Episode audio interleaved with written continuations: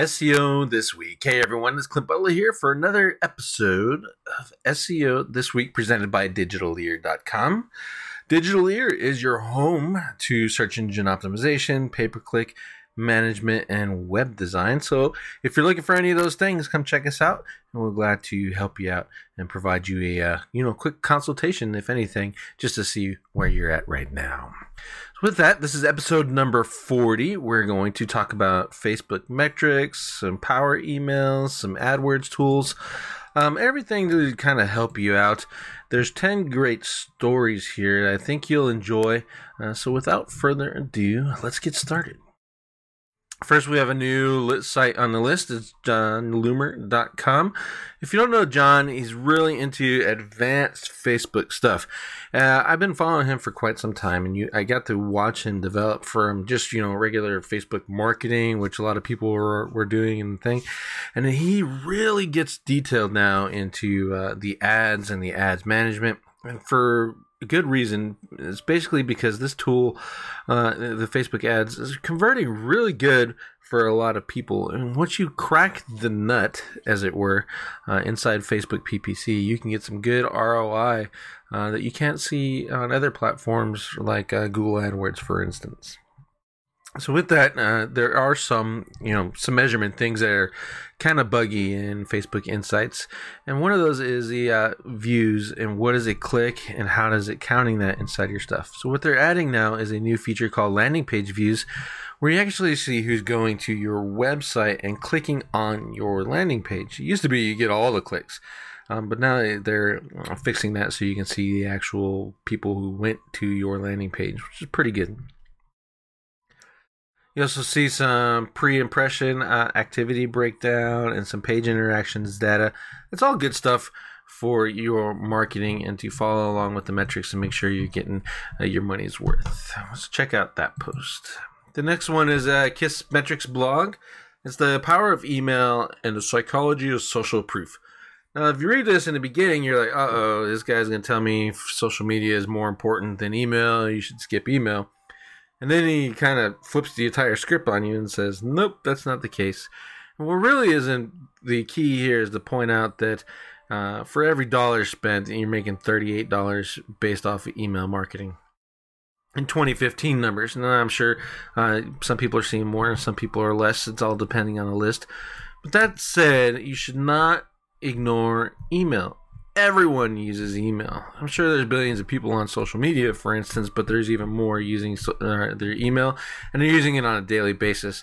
And I think they're using it more and more and more and more, especially with you know Google uh, or applications on mobile. Let's make interfacing with email uh, so much better. With that said, there's some tips in here he does suggest, like adding your social proof to your emails, uh, adding reviews to your emails um, you know, just to kind of get the engagement up, especially if you're selling stuff.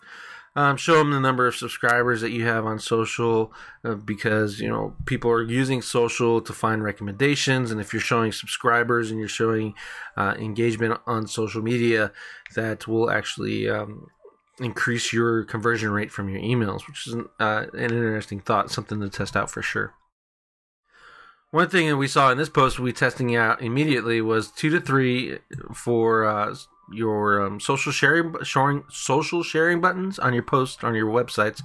Keep it down to two to three. I didn't know this, but Neil Patel he tests a lot of stuff. You just see his website; it changes all the time. That's him testing. Uh, he saw a 29% decrease when he went from three buttons to five sharing buttons.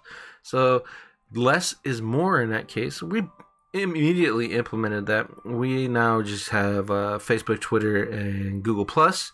Maybe we'll try four, but I want to see how it three gets us uh, in the mean. So that's pretty interesting uh, little piece of data just to check out, check out right away. There is some more information on this post that I think you'll like, and some little bit of a case study data, uh, and some and some tips on how to get the whole thing done, uh, depending on your uh, platform that you're using. So, I highly suggest you read this post. It's very interesting. If we go to practical e-commerce, there's 23 Instagram tools to connect with shoppers. If you're like us, we're, we're an information-based uh, agency. Obviously, we put out information content. So images on Instagram is really hard to convert to traffic for us. We have a decent sized channel and a decent sized following over there, but really not getting a lot of traffic from it. However, if you're an ecom and you're selling products like physical things that people can see, I would actually, you know, leverage. I would be leveraging Instagram uh, in so much as you were doing the same with Pinterest. You can do, the stuff on Instagram as well. And these are some great tools that you can build into, uh, especially on your mobile phone, to allow you to leverage uh, Instagram better. Obviously, the paid ad pro- program is mentioned here right off the bat, but there are some uh, um, uh, apps that we are using right now. Uh, Enlight is one of them. Uh, we've used where's the, the other one down here? It's later. We've used that uh, for posting. They've actually expanded that beyond just Instagram now. It's becoming a uh, Hootsuite competitor. I think you'll, uh, if you're not happy with Hootsuite, you can check that out. And then there's a bunch of other ones. There's free, a mix of free and paid. So just check it out and see what you want to do with it. I use the free stuff. It's just easier um, for me and since we're not getting a lot of traffic, the return on investment for Instagram for us uh, to pay for tools is just not doesn't make a lot of sense. So, um, but look at the list. I think you'll find some interesting stuff, especially if you're deep into Instagram now. Next, we go over to SierraInteractive.com is how Google Posts can benefit your business. We mentioned this last week, and basically what it is is it sets up. You go to your Google My Business. These are active for seven days. The image size is 900 by 900 pixels by default. Uh, that's. That's about the max. You can go smaller, but you don't want to go too small. And basically, what it does is it posts a um, in your knowledge graph. So when someone searches for your brand, i.e., they search for Digitaleer, you'll see this post for us on uh, Google uh, that offers a coupon for page speed optimization. That's the post that we're running right now for this seven day period. Um, and it's an interesting concept. I like the idea. It gives us as business owners a way to leverage our brand. So you should be doing it as well, especially if the knowledge graph is popping up for you. Uh, you should be uh, leveraging this thing as well. We have not seen any um, click throughs uh, we've got a lot of views on the cert for our post, but no click throughs. Maybe that's copywriting, maybe that's images. Um, so we're gonna have to play with that. What I would do is make sure that your images stand out because it is hidden right in the dead center of your knowledge graph, and some people aren't gonna see it. So you need something bright, something that just says, "Look here," uh, in in order to uh, gain their attention so they actually read your copy. Now, your copy can only be certain so many characters. Let's stick to about 150 characters, and, and you have to play with it as, and you can preview it um, before you, you make it your post live. If you type in a lot, like we did with our first one, we typed in a whole bunch, you know, thinking we are being smart and writing really good converting copy, and none of it showed, or the first sentence showed, and the rest of it didn't, and you get didn't get to see the uh, coupon code. And then you click learn more and you're actually taken to the the site that the post is linked to and you don't want to do that uh, especially if you're trying to increase your click-through rate uh, on the post using coupon codes because if you're uh, they can't see it then they won't get it and you're, and you're missing out on that benefit that you're providing them. So, uh, play with that a little bit. Like I said, it's 900 by 900 pixels is the max image size. Use bright images that catch your capture attention, uh, and, and make or try to overcome the banner blindness that everyone has, uh, and make sure you test your uh, your wording in your ad so that it fits that actual space. Next post is right back to Kissmetrics and there's 29 examples of behaviorally targeted emails. These are actually really good and, and basically what is going, you're just trying to get your visitor to do stuff. And there's some standard emails that a lot of us may need or uh, can adapt to our own business models.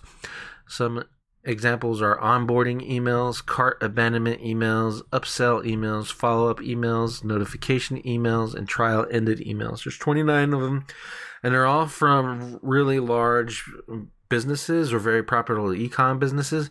So you know they're already split tested for you. So you can take that and kind of model that, swipe, use that as swipe copy, uh, and model what they're doing. Especially if you need, uh, like us, we need follow up emails and we need notification emails. Upsell emails would actually be pretty cool. Cart abandonment we're not doing. Maybe we should be, right?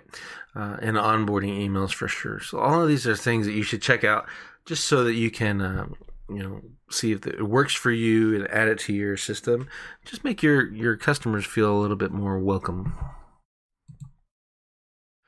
next we are at a Moz.com is a whiteboard Friday is how content can succeed by making enemies.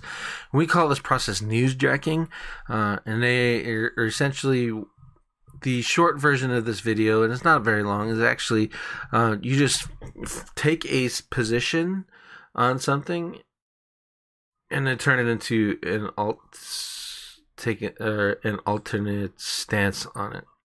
Let's say uh, so, somebody writes an SEO post about uh, backlinks, for instance, and we want to take and they take the stance that backlinks are dying. Don't get them. You should just write great and wonderful content and fairies will rank your site for you. And we want to take the opposite stance and then say no you're wrong. Here's why you're wrong blah blah blah. Uh, and you know what do you think about that the there's a couple of things you need to keep in mind when you're doing this newsjacking uh, method especially if you're going to use newsjacking, specifically taking headlines and making or leveraging those headlines or situations in order to drive traffic to your site because you're talking about them. One is be very careful in how you do it. You don't want to be disrespectful and you don't want to seem like a troll, i.e., you don't want to newsjack a shooting, for instance. Um, however, uh, make sure you do some critical thinking uh, and, and think about if I do this article, if I write this, what are the, are the blowback effects going to be just as bad or worse than what I expect? Or am I going to get some positive ROI out of this? Um, and again, newsjacking has been used for ages. It's it's a great technique.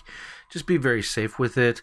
Uh, if you want to know uh, how newsjacking can go wrong, just look up the uh, Pepsi ad commercial they did uh, with Caitlyn Jenner, and that's newsjacking gone wrong. And in that case, what they, I think, what they should have done is removed all the product placement and just told a story, and then at the end, just boom, there's a Pepsi symbol, ta-da, and it. I think that ad would have actually worked, but they did. They went over the top with their product placement uh, which caused significant blowback uh, in social media, and the social justice warriors got onto them. And because the social justice warriors are the loud group, the national media jumped onto it and said, "Oh, look how you know people are mad all over, all across social media." Which wasn't the case. I think it was a 50-50 mix of people that were upset with it and people that were like, "Okay, I don't get the, I don't see what the big deal is." So. Uh, but that is an example of where critical thinking uh, and newsjacking can be used and it can go and can backfire on you.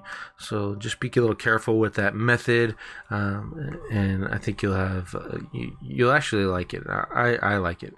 Uh, so check out this video. It's a short one uh, and not too bad. Next is HubSpot.com is uh, 16 video marketing statistics. And this is really it is just a infographic. Is really good though. Uh, i'll read off some of the things here. One that i liked is 86% of business related video views take place on desktop and only 14% on mobile. I you know I assume that there would be more people be watching on a mobile phone than on the desktop for that. You know they're commuting or whatever uh, and they want to check it out but that's, that's pretty interesting information. Also, the most popular viewing time is between 7 and 11 a.m. Pacific Standard Time. So, if there's more people viewing specifically during that time, in theory, obviously you got to check your own data on your channel, um, then post during that time, right? Especially if you're in the business market. Uh, businesses post an average of 18 videos a month. Uh, 50%, 56% of all videos published in the last year were less than two minutes long. Those are just some of the statistics in here. I just kind of read over some of the highlights, uh, specifically that 86% one actually really interesting to me. Um, but again, there's a bunch more on this uh, infographic. I think you should check it out. I think you'll enjoy it. Next search engine land is Canadian Canada's Supreme Court orders Google to de-index an entire site globally. Um, the alarmist in us all wants to say, okay, if they can do it to this one company, what's stopping them from doing it to everybody? Uh, I think that's a little bit extreme when considering the situation of the case, where they, it is actually a, a brand someone was selling on counterfeit products, but using their brand name on their website, and they asked for an injunction and got it. Uh, and Google did it, but the injunction is telling Google to take it out of the global index, not just Canada. So the problem for me is how is one country allowed to order the removal of a site internationally, in a sense, um, censoring what people in other countries see. Um, going beyond that, this is there. It's obviously selling counterfeit stuff for the company. You got to protect that trade. Um, I get that, but could this be pot- potential uh, opening of the doors where they can order uh, other companies or other internet sites taken off because, uh, let's say, uh, social justice warriors are not happy with what's going on on a particular website and they raise Cain. Uh, somebody files a lawsuit and Google is forced to um, de-index the entire site globally that's obviously really in the extreme, but the potential is now there. This is a precedent that's saying that they can do it.